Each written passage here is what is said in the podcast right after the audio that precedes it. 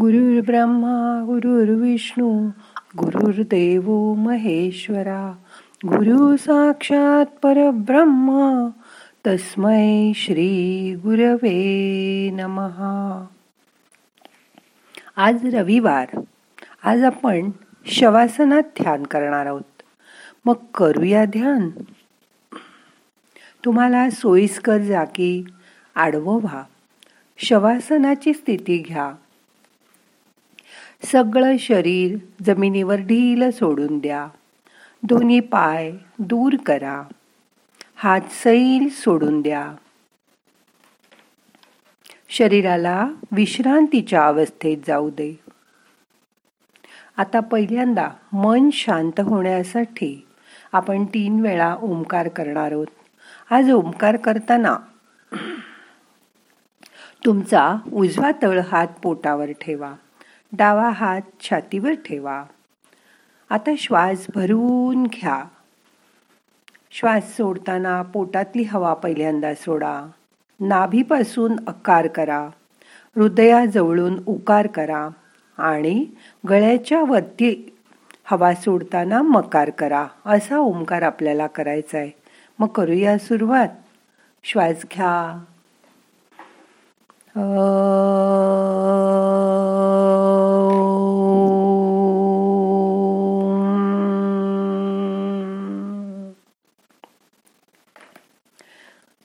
एक श्वासमध्ये जाऊ दे. परत.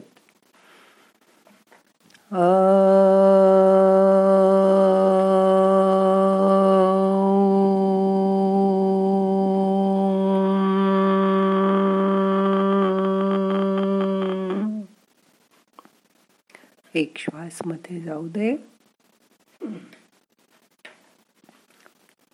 परत. असा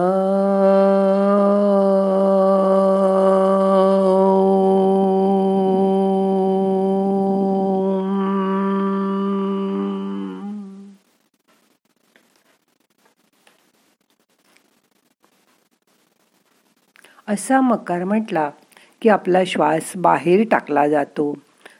शरीरातली कार्बन डायऑक्साईडची लेवल कमी होते. मन शांत होतं. मोठा श्वास घ्या. धरून ठेवा. दोन्ही हात सैल सोडून द्या. यथा अवकाश सावकाश श्वास सोडा.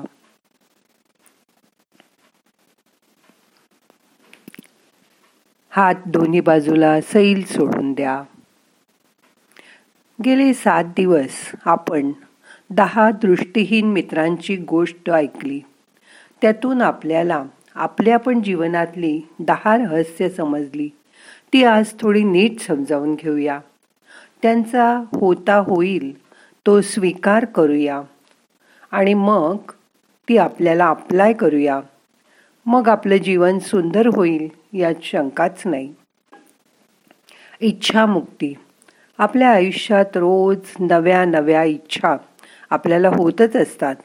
पण त्यातील प्रत्येक इच्छा पूर्ण व्हायला पाहिजेच असा अट्टहास करू नका.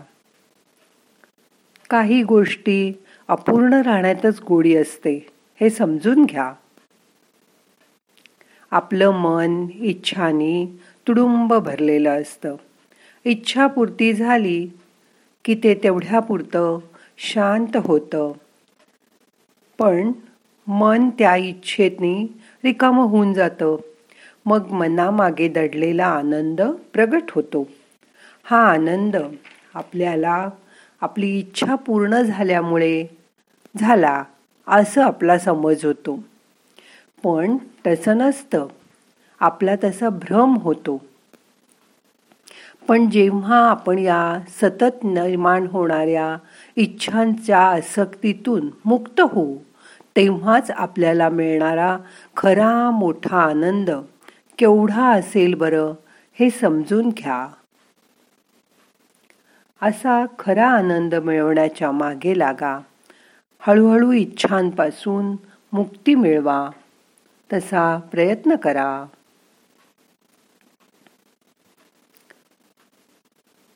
मोठा श्वास घ्या.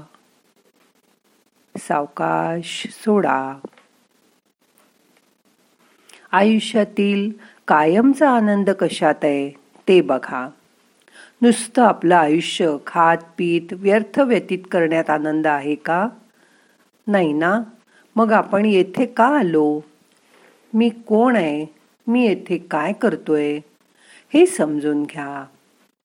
आपल्या जवळच्या भौतिक सुखसुविधा आपल्या पायाशी लोळण घेत असताना सुद्धा खूप जणांना अंतर्यामी सतत एक पोकळी जाणवते.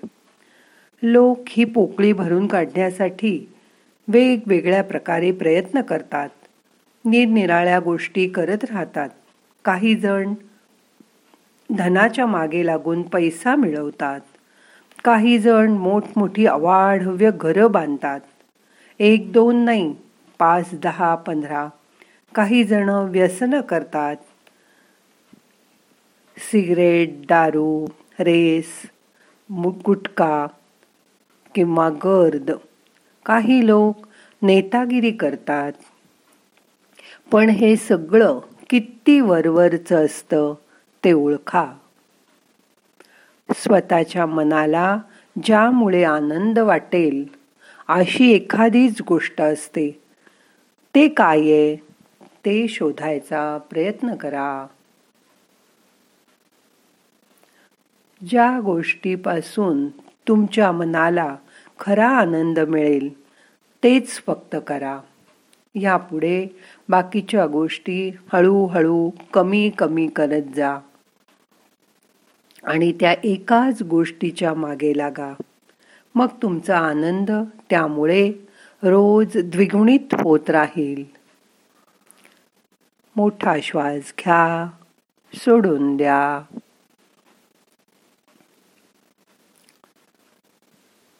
आपण आयुष्यात कधीकधी खूप निराश होतो. जसं आत्ता आपण या करोनाच्या काळात झालो होतो. पण आता लॉकडाऊन उठलं.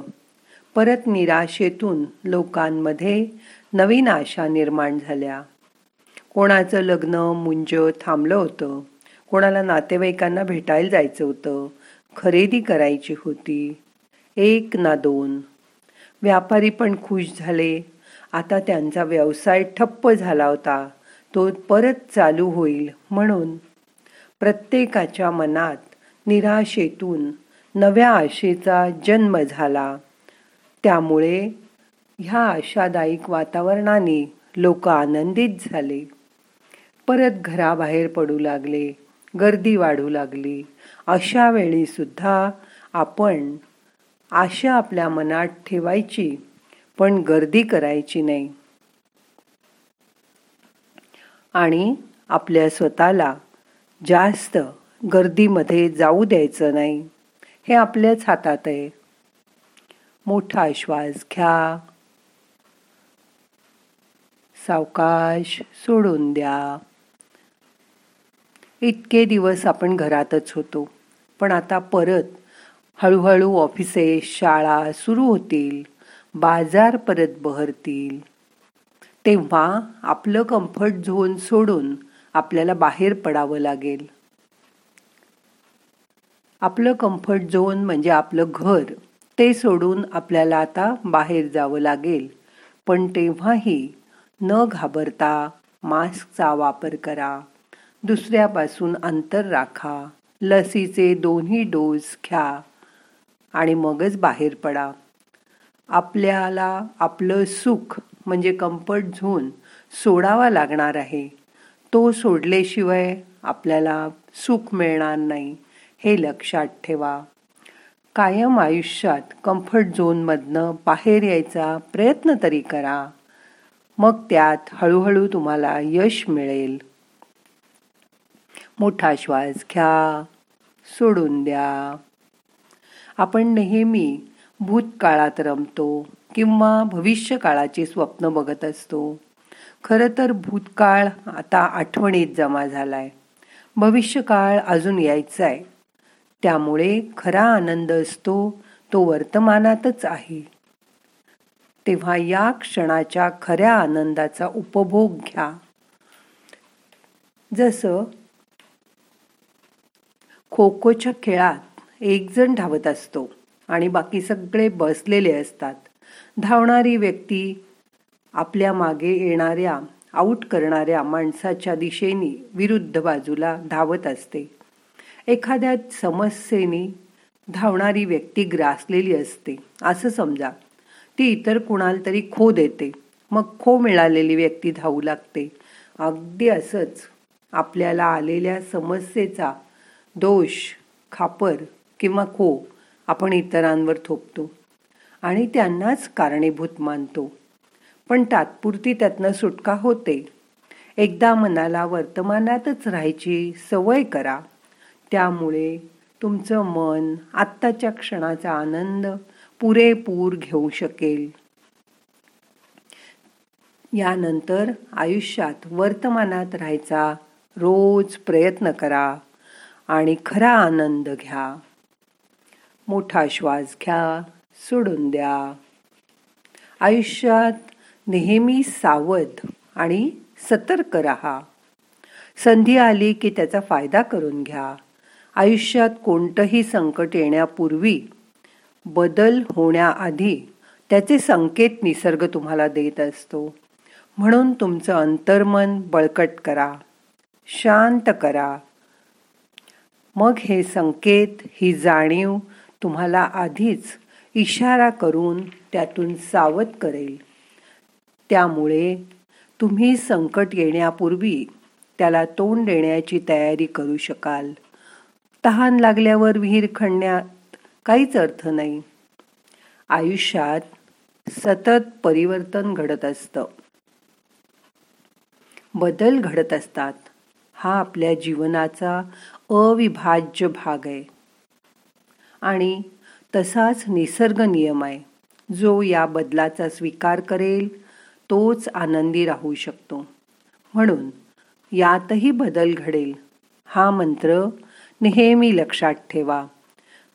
घरून ऑफिसचं काम होईल शाळा घरातच भरेल आठ पंधरा दिवसात आपल्याला घराबाहेर सुद्धा जावं लागणार नाही. ह्या सर्वाची आपण कधी कल्पना केली होती का?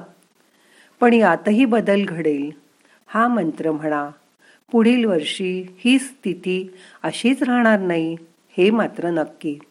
मग तुम्हालाही जीवनात नवी दिशा सापडेल आणि आपणही पूर्वीसारखे हसत खेळत एकत्र येऊन जीवनाचा आनंद घेऊ शकू जीवन आनंदी आणि उत्साही करू शकू. नेहमी त्यामुळे आपल्याला आनंदात राहता येईल. मोठा श्वास घ्या सोडून द्या. मन शांत करा.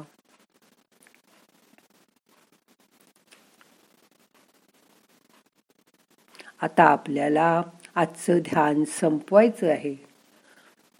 एक हात डोक्याकडे घ्या त्या कुशीला वळा.